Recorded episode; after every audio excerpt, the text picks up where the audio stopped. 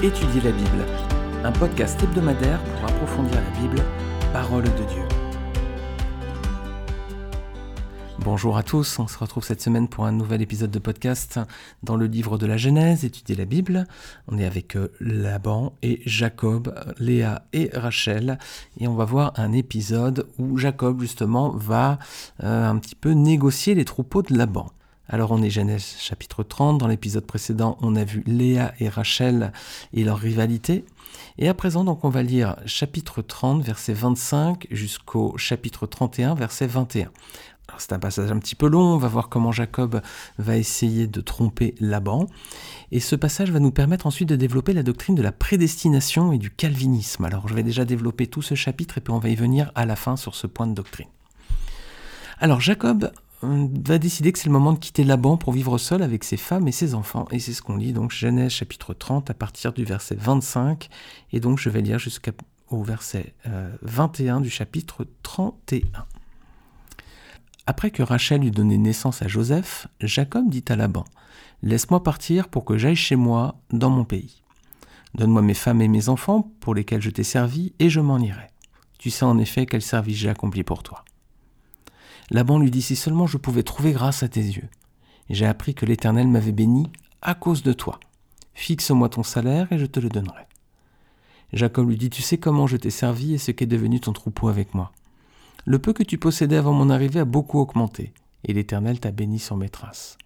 Maintenant, quand pourrais-je travailler pour ma propre famille? Laban dit Que dois-je te donner? Jacob répondit Tu ne me donneras rien, si tu es d'accord avec ce que je vais te proposer. Je prendrai encore soin de ton troupeau et je le garderai. Je parcourrai aujourd'hui tout ton troupeau pour en retirer parmi les brebis tout agneau tacheté et marqueté et tout agneau noir, et parmi les chèvres tout ce qui est marqueté et tacheté. Ce sera mon salaire. Ma droiture répondra pour moi demain quand tu viendras voir mon salaire. Tout ce qui ne sera pas tacheté et marqueté parmi les chèvres et noir parmi les agneaux, ce sera de ma part un vol. La bandit qu'on fasse donc comme tu l'as dit. Le jour même, Laban retira les boucs rayés marquetés, toutes les chèvres tachetées et marquetées, toutes celles il y avait du blanc et tout ce qui était noir parmi les brebis, et il les confia à ses fils. Puis il mit une distance de trois jours de marche entre Jacob et lui. Quant à Jacob, il prit soin du reste du troupeau de Laban. Jacob prit des branches vertes de peuplier, d'amandier et de platane, il y pela des bandes blanches, mettant à nu le blanc qui était sur les branches. Puis il plaça les branches qu'il avait pelées dans les auges, dans les abreuvoirs, en face des brebis qui venaient boire, pour qu'elles entrent en chaleur en venant boire. Les brebis entraient en chaleur près des branches et elles faisaient des petits rayés, tachetés et marquetés. Jacob séparait les agneaux il mettait ensemble ce qui était rayé et tout ce qui était noir dans le troupeau de Laban. Il se fit ainsi des troupeaux à part qu'il ne réunit pas au troupeau de Laban. Toutes les fois que les brebis vigoureuses entraient en chaleur, Jacob plaçait les branches dans les auges sous les yeux des brebis pour qu'elles entrent en chaleur près des branches. Quand les brebis étaient chétives, il ne le faisait pas, de sorte que les chétives étaient pour Laban et les vigoureuses pour Jacob. Cet homme devint de plus en plus riche. Il posséda du petit bétail en abondance, des servantes et des serviteurs, des chameaux et des ânes. Jacob entendit les propos des fils de Laban, il disait Jacob a pris tout ce qui appartenait à notre père, et c'est grâce au bien de notre père qu'il s'est constitué toute cette richesse. Jacob remarqua aussi le visage de Laban. Il n'avait plus la même attitude qu'avant vis-à-vis de lui. C'est alors que l'Éternel dit à Jacob, Retourne dans le pays de tes pères et dans ton lieu de naissance, et je serai avec toi. Jacob fit appeler Rachel et Léa au champ vers son troupeau. Il leur dit, Je vois au visage de votre père qu'il n'a plus la même attitude qu'avant envers moi. Cependant, le Dieu de mon père a été avec moi. Vous savez vous-même que j'ai servi votre père de toute ma force. Quant à votre père, il m'a trompé et a changé dix fois mon salaire mais Dieu ne lui a pas permis de me faire du mal. Quand il disait les tachetés seront ton salaire, toutes les brebis faisaient des petits tachetés, et quand il disait les rayés seront ton salaire, toutes les brebis faisaient des petits rayés. Dieu a pris à votre père son troupeau et me l'a donné. À l'époque où les brebis entraient en chaleur, j'ai levé les yeux et j'ai vu en rêve que les boucs qui s'accouplaient avec les brebis étaient rayés, tachetés et marquetés. L'ange m'a dit en rêve Jacob? J'ai répondu Me voici. Il a dit Lève les yeux, regarde. Tous les boucs qui s'accoupent avec les brebis sont rayés, tachetés et marquetés, car j'ai vu ce que te fait Laban. Je suis le Dieu de Bethel, où tu as consacré par onction un monument, où tu m'as fait un vœu. Maintenant lève-toi, quitte ce pays et retourne au pays de ta naissance. Léa et Rachel lui dirent Avons-nous une part et un héritage chez notre Père? Ne sommes-nous pas considérés par lui comme des étrangères, puisqu'il nous a vendus et même mangé notre argent? Toute la richesse que Dieu a enlevée à notre Père nous appartient, à nous et à nos enfants. Fais maintenant tout ce que Dieu t'a dit. Jacob se leva donc et fit monter ses enfants et ses femmes sur les chameaux. Il emmena tout son troupeau et tous les biens qu'il possédait, le troupeau qui lui appartenait, dont il était devenu propriétaire à Padan-Aram, et il se rendit vers son père Isaac au pays de Canaan. Laban était parti tondre ses brebis et Rachel vola les théraphim de son père. De son côté, Jacob trompa Laban l'araméen en ne l'avertissant pas de son départ et s'enfuit avec tout ce qui lui appartenait. Il se leva, traversa l'Euphrate et se dirigea vers la région montagneuse de Galade. Donc voilà, les amis, un passage un petit peu long, mais on, va le détailler à présent. Jacob décide donc que c'est le moment de quitter Laban pour vivre seul avec ses femmes et ses enfants. Alors combien de temps Jacob est-il resté chez Laban? Eh bien, 20 euh, ans. Hein. on le voit au chapitre 31, verset 41, 20 ans. Il, a, il est resté 14 ans, en fait, en rétribution pour chacune des filles, 7 années par fille, et 6 années supplémentaires pour le troupeau. Donc à présent, quel âge a-t-il au moment de cet épisode? Ben, Il avait à peu près 40 ans en partant de Canaan, la première fois. On voit ce détail dans Genèse 26, 34 et Genèse 27, 46. Donc 40 ans au départ plus 20 ans à présent, ben Jacob, il a à présent 60 ans. On l'imagine souvent un peu plus jeune, hein, mais il avait déjà 60 ans. Alors les patriarches vivaient un petit peu plus vieux, mais c'était pas non plus un, jeune homme. Hein. Alors qui est-ce qui prend la décision de partir? Bah, C'est Jacob tout seul hein, qui décide de, repartir vers la patrie de ses pères. Est-ce que Laban veut que Jacob s'en aille? Non, hein, on voit verset 26-28, euh, bah, il veut pas Laban. Pourquoi?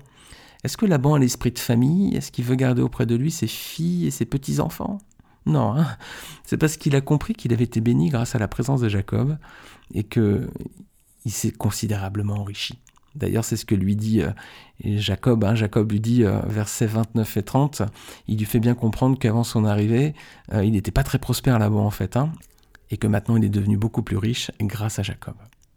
Alors les chrétiens, les amis aussi, sont des bénédictions pour les autres. Hein. Vous pouvez être une bénédiction pour votre employeur. Vous savez, les chrétiens aussi, le Seigneur les bénit dans leur, dans leur travail. Donc si vous avez des personnes à embaucher, embauchez des chrétiens, vous allez être bénis aussi.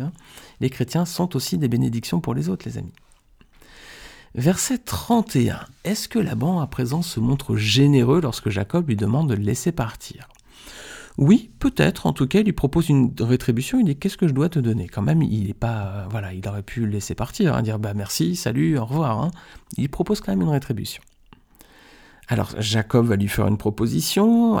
Est-ce qu'elle était généreuse et honnête?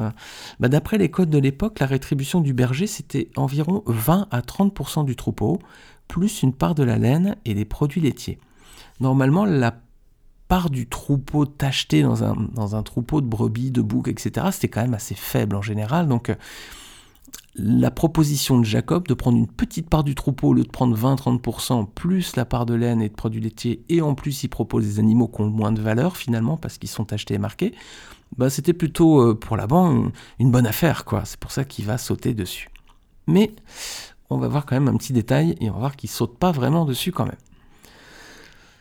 Verset 33, Jacob dit ma, droiture répondra pour moi. On a les oreilles qui font mal quand on, quand on entend ça, on a les yeux qui piquent quand on lit parce qu'on se dit d'accord, la droiture de Jacob répondra pour lui. là, on peut tout de suite se méfier là. Là, on peut commencer à émettre des doutes. Et justement, il dit ça, hein, ma droiture répondra pour moi. Alors Laban, est-ce que, verset 34, est-ce qu'il va faire confiance à Jacob? Ouais, pas sûr. Regardez les versets suivants. Regardez versets 35 et 36. Qu'est-ce qui se passe? Jacob avait dit qu'il allait mettre aujourd'hui à part les animaux du troupeau qui étaient achetés pour justement les prendre. Hein. Et que fait Laban ben, Il met à part tout de suite les animaux qui auraient dû revenir à Jacob. Regardez versets 35 et 36. Il met à part les animaux qui sont achetés, il les donne à ses enfants, et puis ensuite, bah, il fait partir Jacob après l'avoir dépouillé, quoi, finalement. Hein. Laban, c'est un vrai magouilleur. Hein. Jacob a trouvé son maître, là encore. Hein. On a l'impression que Laban, il dit Ouais, super, c'est bien ce que tu proposes. Et puis en fait, hop, tout de suite, il prend les, animaux qui devaient revenir du coup à Jacob, hop, il les met de côté, il les donne à ses fils. Et comme ça, Jacob, il n'a plus grand-chose, quoi. Alors Jacob, qu'est-ce qu'il va faire? Bah, Il va faire du Jacob, versets 37 à 41.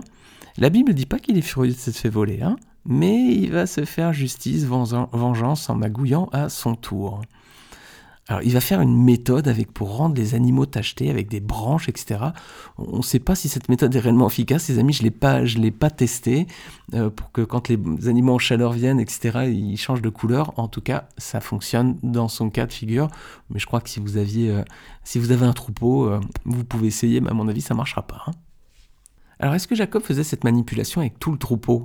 Ben non. Verset 42, regardez il le faisait euh, seulement avec les bêtes vaillantes. Euh, quand les bêtes étaient chétives, il les laissait à l'aband. Bah, il fallait quand même qu'il laisse des bêtes à l'aband, sinon ça serait aperçu quand même. Mais il est tellement euh, filou, on va dire, qu'il garde que les bonnes bêtes pour lui et il laisse les bêtes, les moins, celles qui ont moins de valeur à l'aband. Bon, l'arroseur arrosé, comme on avait vu dans un épisode précédent, Laban et Jacob se renvoient la balle l'un et l'autre en termes de magouille. Est-ce que cette entourloupe réussit à Jacob eh Oui, hein, verset 43, euh, ça fonctionne. Ça fonctionne bien avec une méthode en plus qui normalement ne euh, doit pas forcément donner de bons fruits avec les troupeaux et les branches. Mais bon, là ça marche. Ah, les amis, est-ce que la fraude réussit aux plus malhonnêtes dans le monde? Ceux qui magouillent, est-ce qu'ils réussissent? Eh oui, hein, les magouilles, ça marche bien dans le monde. Hein. Alors est-ce que la prospérité est une preuve incontestable que Dieu bénit quelqu'un? Ben non les amis, hein. Euh, c'est pas parce que quelqu'un est prospère que Dieu le bénit. Hein. Stop à l'évangile de la prospérité. Hein. Certains enseignent que si vous êtes chrétien, vous devez être béni. Si vous êtes chrétien, vous devez être prospère. Hmm, pas forcément. D'ailleurs, on se rend même souvent compte que ceux qui prospèrent le plus, c'est ceux qui magouillent euh, le plus régulièrement. Regardez le, psaume 73, je ne vais pas le lire, vous regarderez un petit peu comment les méchants s'enrichissent finalement et comment finalement les justes, euh, d'apparence en tout cas, sont parfois plus misérables. D'apparence seulement, bien sûr. Donc au final, Jacob s'enrichit. Alors est-ce qu'il a eu raison d'agir de la sorte, de se faire vengeance lui-même? Non, les amis, bien sûr, il aurait dû faire confiance à Dieu. Hein, Dieu lui aurait fait justice de toute façon. Hein. Est-ce qu'il nous arrive nous aussi de chercher à nous faire justice au lieu de laisser le Seigneur faire? Ben oui, hein, bien sûr, on, a souvent ce mauvais penchant aussi, comme Jacob, hein. plutôt que de faire confiance à Dieu. Je ne jette pas du tout la pierre sur Jacob parce qu'on fait souvent ça aussi. Hein. On essaie de se venger nous-mêmes plutôt que de laisser Dieu agir. Quelle devrait être notre attitude? Ben Plutôt celle qu'indique la Bible dans Romains 12, versets 18 à 19. Nous dit, un verset à prendre par cœur, les amis, Romains 12, 18, 19. S'il est possible, autant que cela dépend de vous, Soyez en paix avec tous les hommes. Ne vous vengez point vous-même, bien-aimés, mais laissez agir la colère, car il est écrit À moi la vengeance, à moi la rétribution, dit le Seigneur. Voilà les amis, plutôt que de essayer de se faire justice ou vengeance nous-mêmes, on va être maladroit, on risque de blesser les gens et de leur faire du mal. Laissons le Seigneur agir. Alors on passe au chapitre 31 maintenant, versets 1 et 2, l'attitude de Laban. On va voir que c'est plus la même maintenant. Hein. Son attitude à lui et celle de ses fils a changé. Jacob devient persona non grata. Ça va être pour lui le moment de partir. Et justement, c'est le moment où Dieu va se révéler à lui pour lui dire c'est le moment de t'en aller, verset 3. Ce qui veut dire que c'était pas le moment que Dieu avait décidé lorsque Jacob, euh, on a tout à l'heure, on a lu tout à l'heure euh, au chapitre 30 le verset 25, c'est Jacob qui décidait de partir, c'était pas le temps de Dieu, c'est maintenant le moment que le Seigneur décide. Dans les versets suivants, on va voir que Jacob va raconter à Léa et Rachel comment Dieu a donné les troupeaux de leur père à leur mari. Versets 7 à 8, regardez. Jacob est-il en train de mentir lorsqu'il raconte comment en fait il a réussi à avoir tout ce troupeau? Déjà, il dit que c'est Laban qui lui a proposé de prendre les brebis tachetées. Il dit oui, votre père a changé euh, dix fois mon salaire hein, et c'est lui qui m'a proposé de prendre les bêtes tachetées, marquetées. En gros, c'est un mauvais cadeau, quoi. Enfin, du moins, ce qu'on a l'impression de, lire. Hein. Mais euh, c'est bien Laban qui a proposé. Euh, pardon, c'est bien Jacob qui a bien proposé ça à Laban. Hein. C'est pas Laban qui a proposé à Jacob. Jacob, il est en train de donner une version qui n'est pas la réalité. Hein.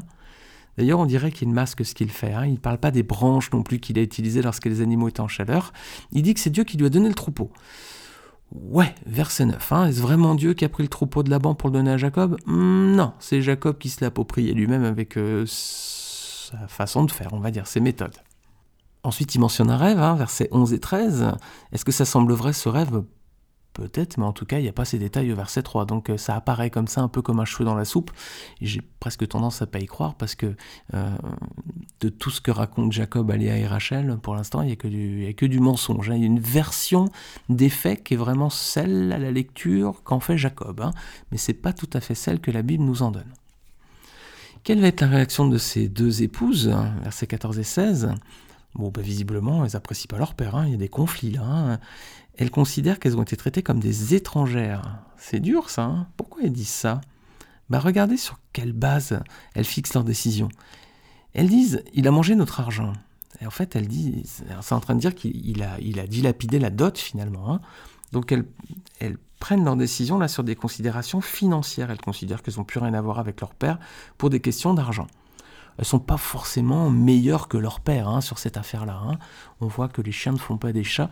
Elles ont l'air assez proches aussi de leur bien matériel. L'amour paternel filial, là, dans, à ce moment-là, on ne le retrouve ni d'un côté ni de l'autre. Hein. Alors, verset suivant, verset 17 à 21, Jacob s'en va, il part rejoindre son père Isaac. Alors, il prévient pas Laban de son départ, il s'agit d'une fuite, clairement, il trompe Laban, c'est ce que nous dit la, Bible, verset 20. On va y venir dans, un prochain épisode, hein. un prochain épisode, on, verra ce, passage-là. Alors, en attendant, on regarde juste un petit détail. Que fait Rachel? Bah, Elle vole les idoles de famille. Hein. Est-ce que c'est de l'idolâtrie quand elle vole les téraphimes là? Bah, je l'avais évoqué dans l'épisode précédent, euh, les téraphimes, c'était également une façon de revendiquer l'héritage. Celui qui possédait les statuettes, vous réécouterez l'épisode juste avant, c'est celui qui pouvait revendiquer l'héritage selon la, coutume et la tradition de cette région. Donc en fait, elle vole plus que des statuettes, qui pourrait être un acte d'idolâtrie, mais ok. Mais là, en plus, elle, vole un statut, hein, elle vole un droit. Et on, a, compris que en lisant les versets précédents qu'elle avait des frères aussi. Donc euh, là, elle revendiquait presque un héritage. Hein. C'est un vol, hein, clairement. Un vol qui va bien au-delà d'une statuette. C'est un vol sur presque la propriété de la mort. Alors on va faire un petit zoom entre les différences entre Laban et Jacob. Quand on voit ces passages-là, est-ce qu'on voit une différence entre les deux? Bah, Pas grand-chose. Même façon de procéder, même tromperie, même du prix. Euh, et puis en plus on se renvoie la balle, on se venge. C'est pas très joli quoi. On avait vu dans l'épisode précédent les filles de Laban, donc Léa et Rachel, faire une course à l'échalote avec celle qui aura le plus d'enfants. on voit un peu la même chose entre Laban et Jacob à propos des troupeaux. C'est une course à l'échalote à celui qui va le plus tromper l'autre. C'est pas très glorieux dans la famille, les amis. Hein Alors Jacob et Laban, ils représentent deux types d'hommes. C'est les deux types d'hommes qu'on trouve dans le, monde aujourd'hui. Dans les deux cas, ils ont des points communs, ce sont des menteurs et des trompeurs. Et ça, c'est le lot de tous les hommes dans le monde, les amis. On est tous par nature menteur ou trompeur ou manipulateur. En un mot, on est tous des pécheurs. Mais d'un côté, il y a ceux qui vont gagner la vie éternelle, ça c'est Jacob, et de l'autre côté, il y a ceux qui vont aller à la perdition, et ça c'est Laban. Alors Dieu est bon, les amis, il nous fait grâce à nous aussi, hein, par l'intermédiaire de la vie, puis de la mort de son Fils Jésus-Christ sur la croix. C'est lui qui nous délivre de la colère de Dieu, qui est une colère juste, parce qu'elle est, elle est, légitime par rapport au fait qu'on soit des menteurs, des trompeurs et des manipulateurs. Et le Seigneur est mort pour ça sur la croix, pour nous pardonner nos fautes si on se confie dans son sang précieux. Ceux qui le font, bah, ils sont comme Jacob, hein, ils, vont avoir la bénédiction, et ceux qui ne le font pas, bah, ils sont comme Laban, ils vont être perdants. C'est un peu l'image de cette histoire. Alors ce qui nous conduit, les amis, à la prédestination. Alors, est-ce que Dieu est injuste, les amis? Euh, Il y a une doctrine calviniste qui enseigne que Dieu a préparé d'avance, a choisi d'avance ceux qui vont hériter le ciel et ceux qui hériteront de l'enfer. Alors, est-ce que c'est une doctrine qui est valable selon la Bible? Alors, je vais vous donner mon interprétation. Euh, voilà, il y a des, différentes courants de pensée.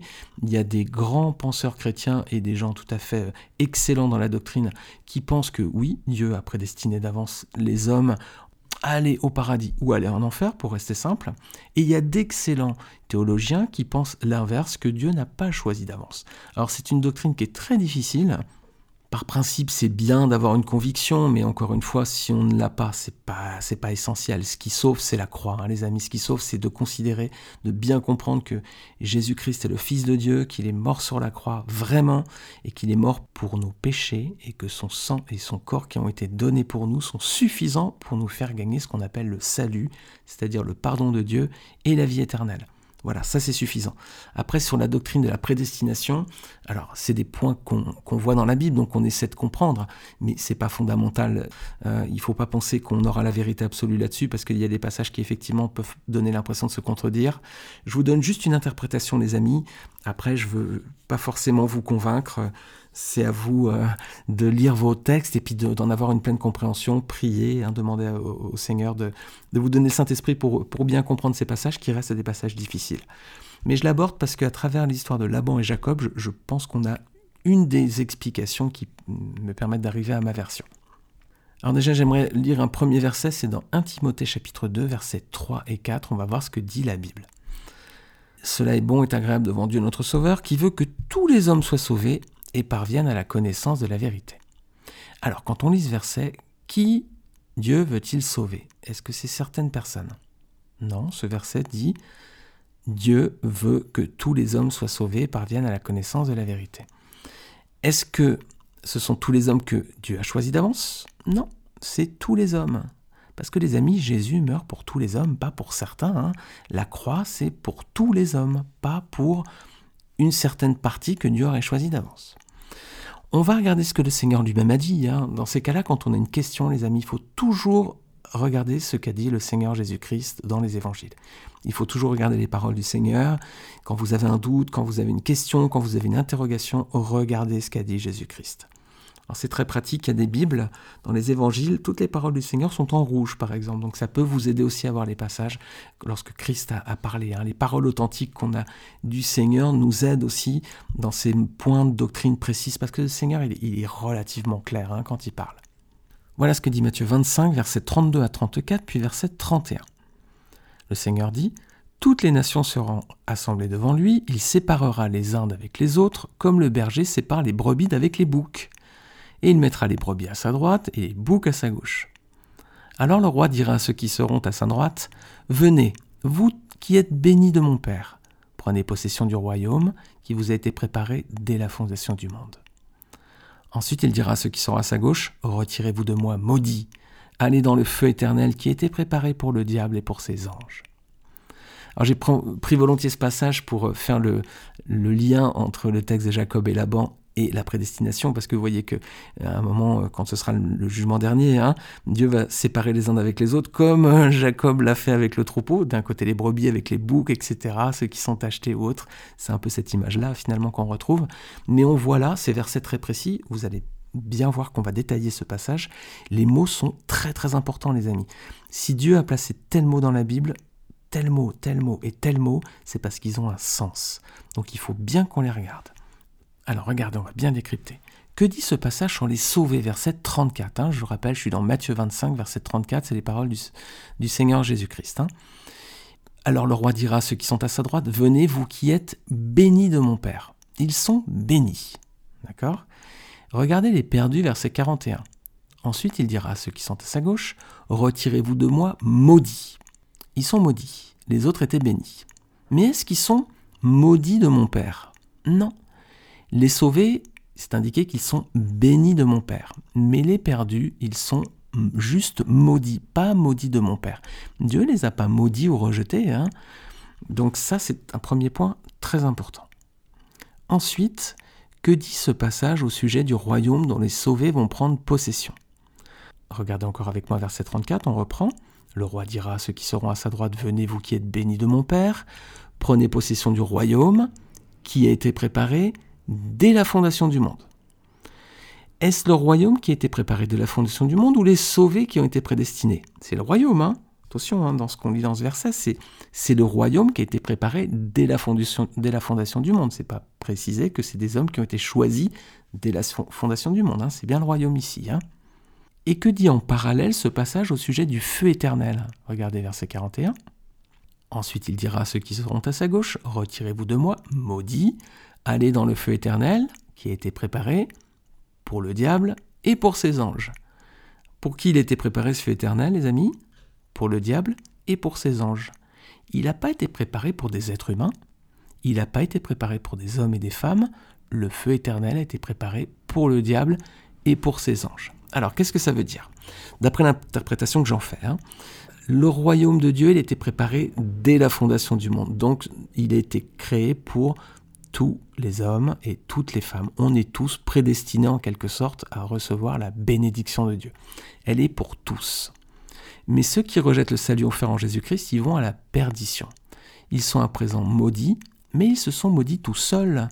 Ils ne sont pas maudits du Père, c'est pas le Père qui les a maudits à l'avance, ils se sont maudits tout seuls. Et ils sont envoyés donc en enfer. Hein. C'est un endroit qui avait été préparé, cet enfer, pas pour des hommes et pour des femmes, mais pour Satan et pour ses anges, pas pour eux. Dieu n'a pas créé un enfer pour y placer dès le départ en faisant la création, il n'avait pas dans la tête, ok, je prépare un paradis et un enfer. Le paradis, ça, ça va être pour certains que j'ai choisis, et l'enfer, ça va être pour ceux que je, je ne choisis pas. Non, l'enfer, il avait été préparé pour Satan et ses anges. Il n'avait pas été préparé pour les hommes et pour les femmes au départ. Donc, pas de prédestination entre d'un côté des élus et des condamnés de l'autre.